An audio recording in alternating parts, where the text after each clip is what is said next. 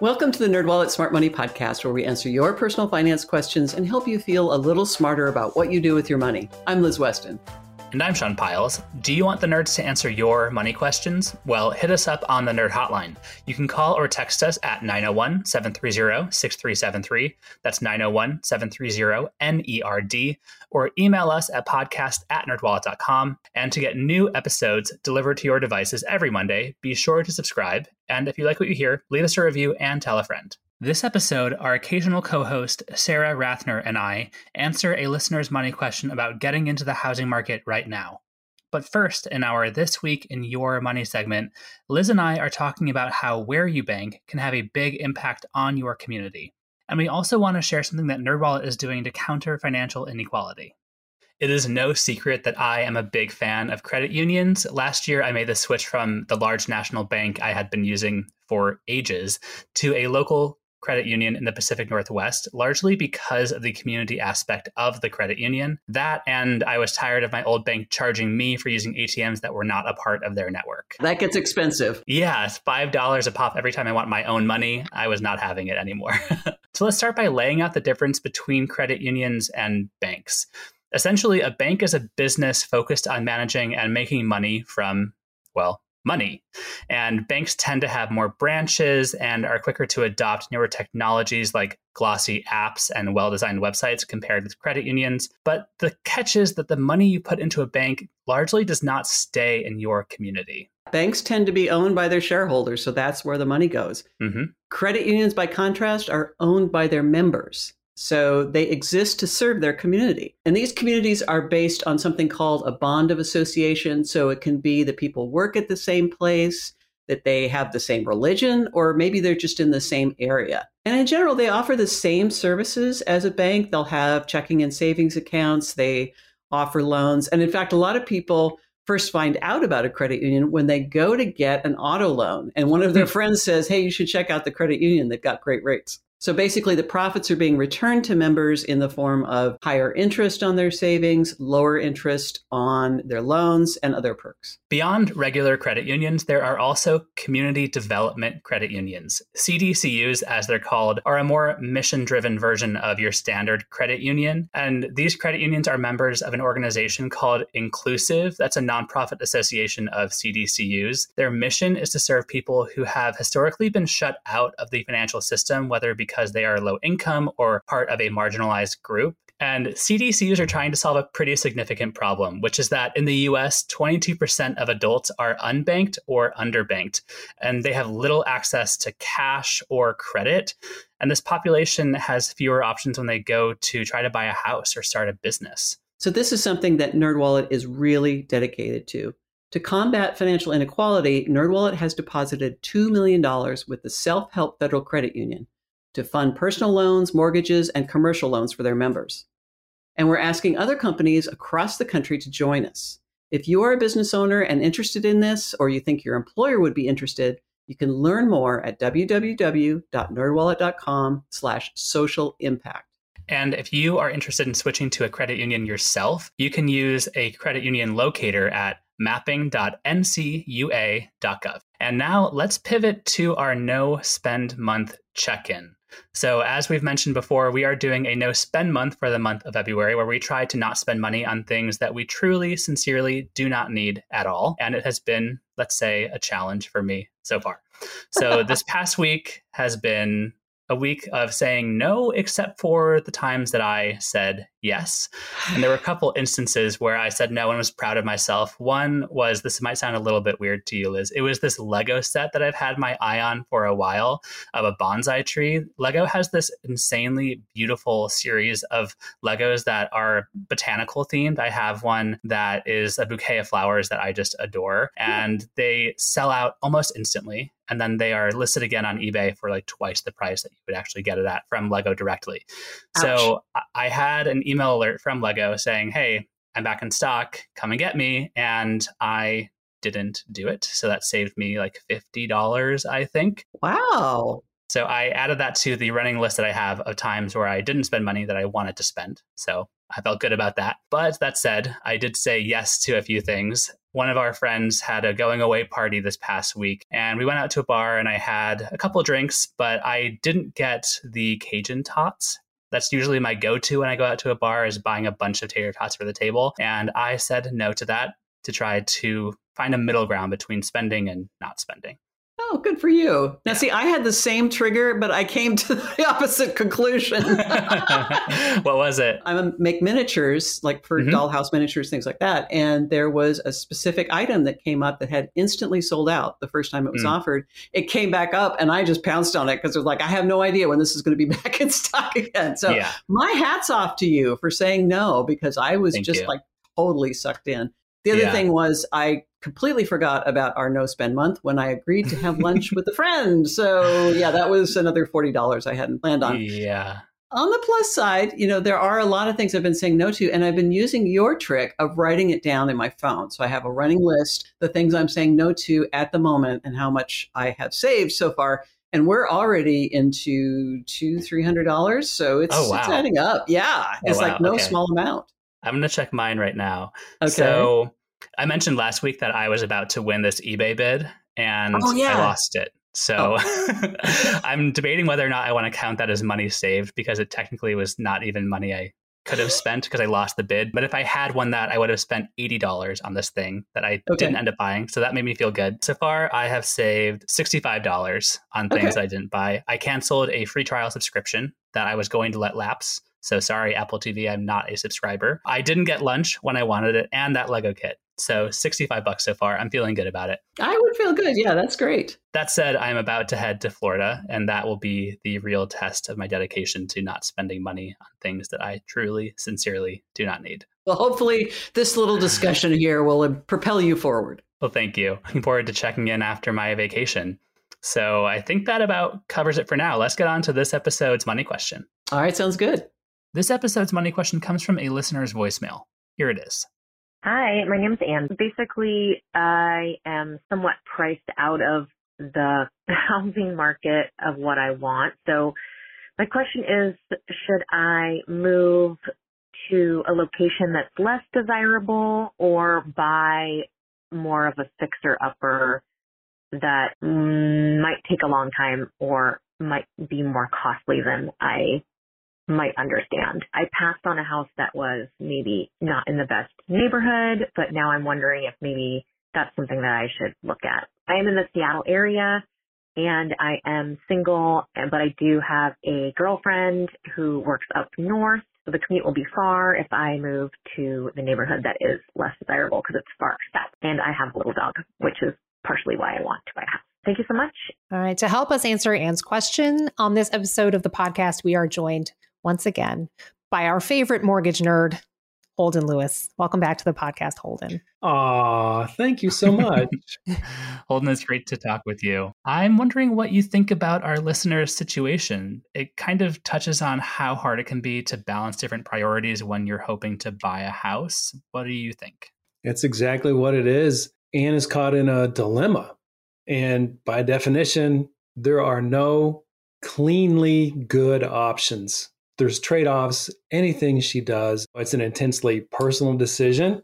Needs to be made not by just her, but you know, two people who are communicating well. So, like, the first thing that runs through my mind when, when I hear this is that I have this philosophy people before things. Now, I don't always live up to that, but in this case, I might modify it to people before places.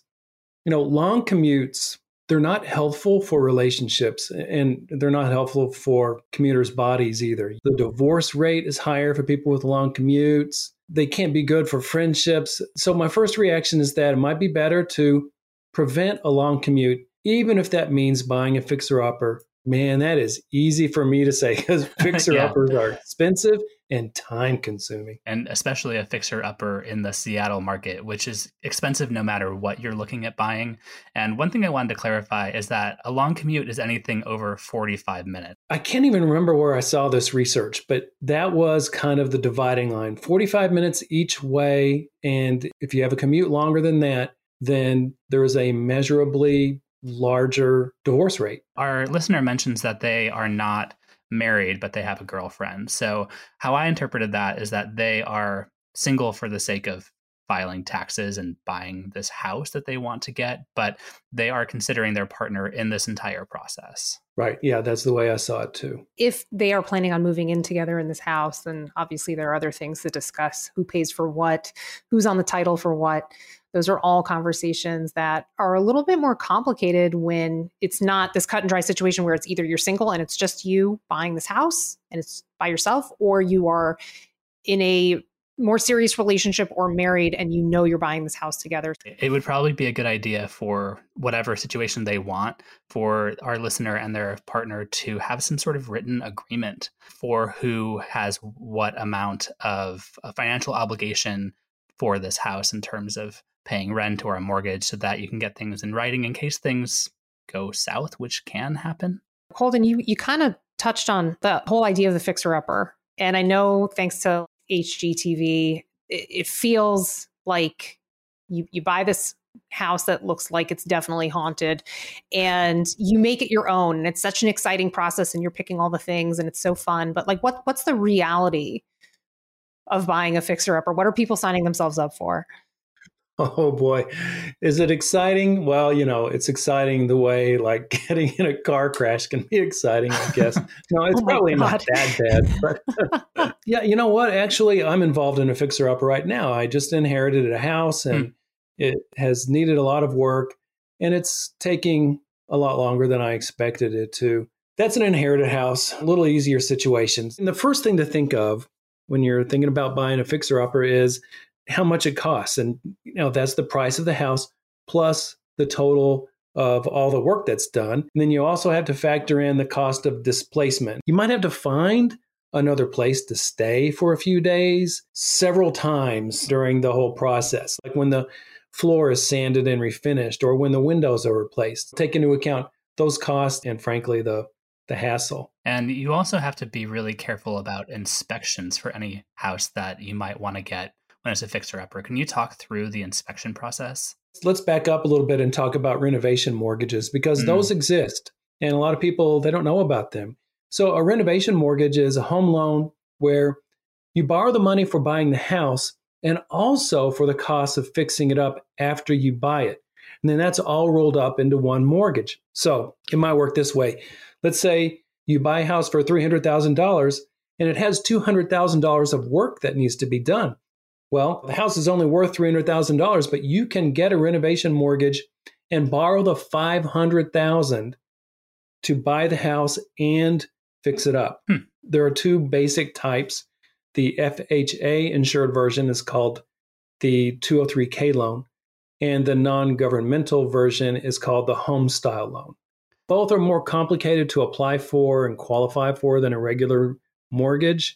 And if you don't know where to start, an FHA 203K loan might be better because it requires you to hire an approved consultant hmm. who will advise you. You asked about inspections. Yes. Well, that kind of fits into these things. I recommend doing the inspection work in two stages. First, hire a general and pest inspectors. And in the Seattle area, ask for an inspector who has expertise in doing a seismic inspection. Yeah.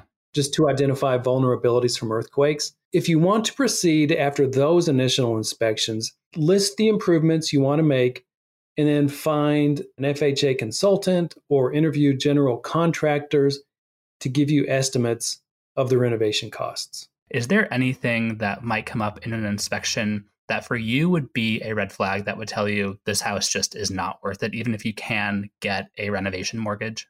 Indeed, there are extensive termite damage, really bad foundation problems, Frankly, if it just looks like an earthquake would send the chimney through the roof and into your mm-hmm. living room, you know, that might be a case where, yeah, you could probably pay to brace it, but maybe you just want to pass and move mm-hmm. on to a different house. Okay. Holden, one thing I wanted to ask you about, especially with fixer uppers or really any work that you need to do your home, and this is something I'm seeing anecdotally, I'm experiencing as a homeowner, but labor shortages and material prices going up. How is that affecting decision making when it comes to taking on these massive home repair projects?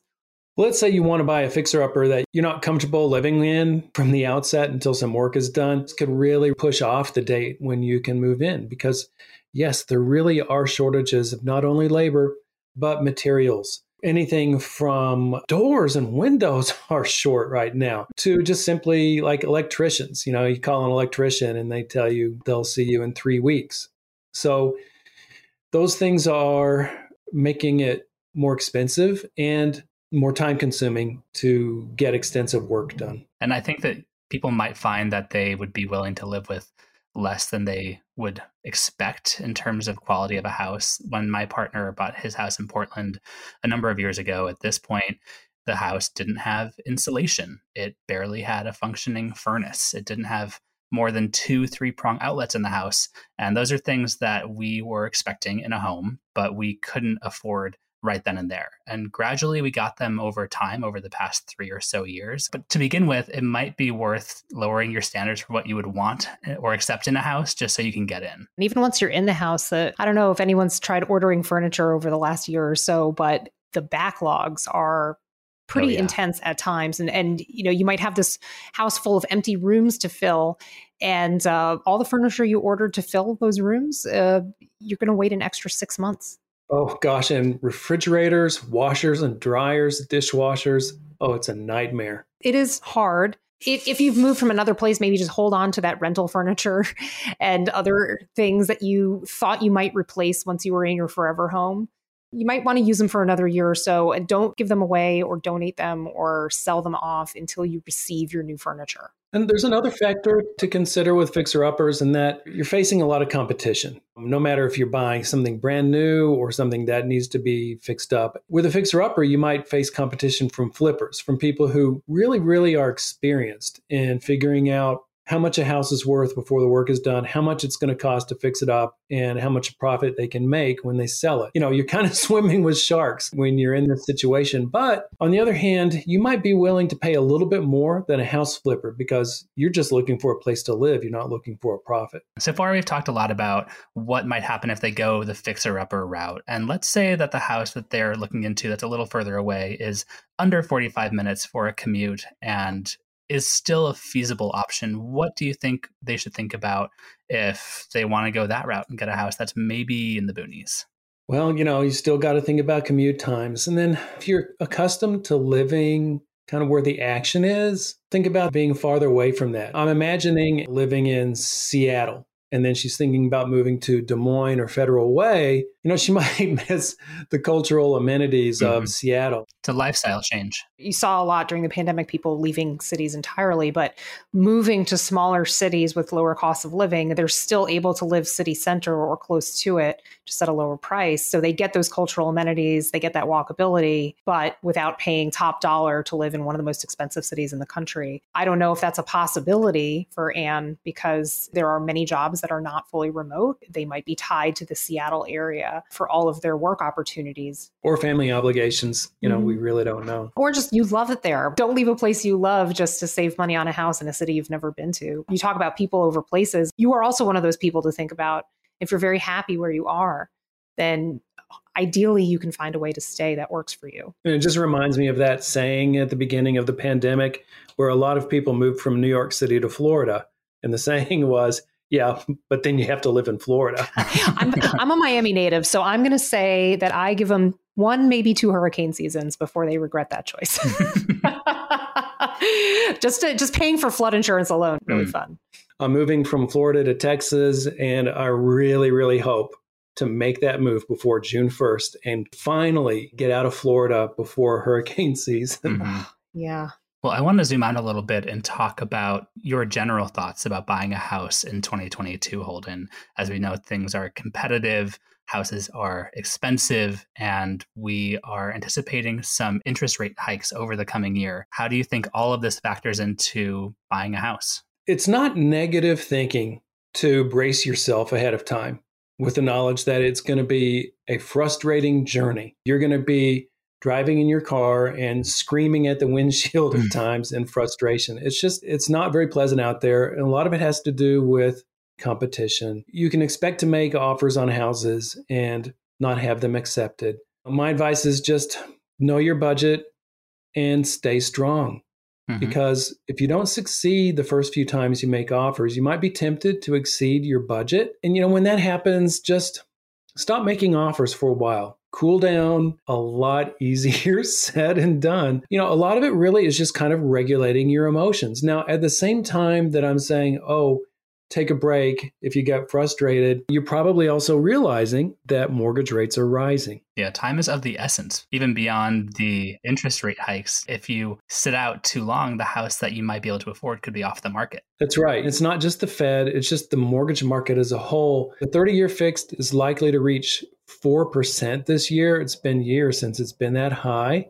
Rising rates, they're going to decrease affordability. People are going to have to revise their price ranges as rates rise. You might be looking at 300,000 to 320,000 and you might have to adjust that from 290,000 to 310,000. That's just to stick to affordable monthly payments. Anything good comes from rising rates. It might take some investors out of the market.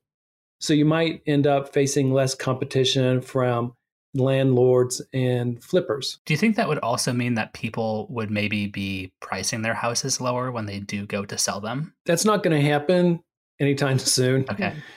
You know, people are going to be stuck with considering what their house was worth a few months ago. People are going to ask for the asking prices that they're accustomed to hearing about in their neighborhood. So, that downward adjustment, if it ever comes, it's going to take a while for that to happen, probably after this year's buying season. Mm-hmm. So, do we have any good news for our listener or anyone else hoping to buy a house in 2022? you know, house prices went up in double digits in 2021 that's probably not going to happen in 2022. They might rise 5 or 6 or 7%, but 13%, no, that's not likely. And a lot of that has to do with the rising interest rates. Does that mean you're going to get a big break on monthly payments? Eh, maybe not. But hey, look, you know, you got to look for any silver lining you can find. Yeah. Yeah. We need more houses. We need more houses. They need to build more houses. And there's just a lot of things that prevent that from happening. There's just a lot of regulatory stuff. I wish there was an easy fix. I see that where I live. It's just like I'm a huge fan of mixed use development. And it's hard because people really do need different types of housing, not just housing in general, but different cities have different levels of demand for apartments for one or two residents versus families that might want to stay in the area. Therefore, you need two to two to four bedroom houses and things like that, or apartments or condos. It's nice to have a mix so people can stay in different neighborhoods, but that's just hard to find. Well, Holden, do you have any final thoughts for our listener or anyone else that's hoping to actually get into the housing market this coming year? When it comes to buying a home, so much of what you're doing is emotional rather than financial. Regulating your emotions because it's just an incredibly emotional time buying a house. And it can be kind of unexpected. The highs and the lows are just something that you have to learn to manage, to deal with. And knowing that going in, it's just really helpful. All right. Well, thank you so much for talking with us. You're welcome. With that, let's get on to our takeaway tips, and I'll kick us off. First up, explore your options. Two types of renovation mortgages exist for buying and renovating homes one is FHA insured, and the other is conventional. Next, be smart about inspections. Tackle fixer upper inspections in two stages. Start with a general inspection and then have a contractor or consultant inspection. Lastly, keep an eye on the Fed. Mortgage rates will rise this year and already have risen. This harms affordability, and you might have to adjust your price range downward. And that's all we have for this episode. Do you have a money question of your own? Turn to the nerds and call or text us your questions at 901 730 6373. That's 901 730 NERD. You can also email us at podcast at nerdwallet.com and visit nerdwallet.com slash podcast for more information on this episode. Remember to subscribe, rate, and review us wherever you're getting this podcast. And here is our brief disclaimer, thoughtfully crafted by NerdWallet's legal team. Your questions are answered by knowledgeable and talented finance writers, but we are not financial or investment advisors. This nerdy info is provided for general educational and entertainment purposes and may not apply to your specific circumstances. And with that said, until next time, turn to the nerds.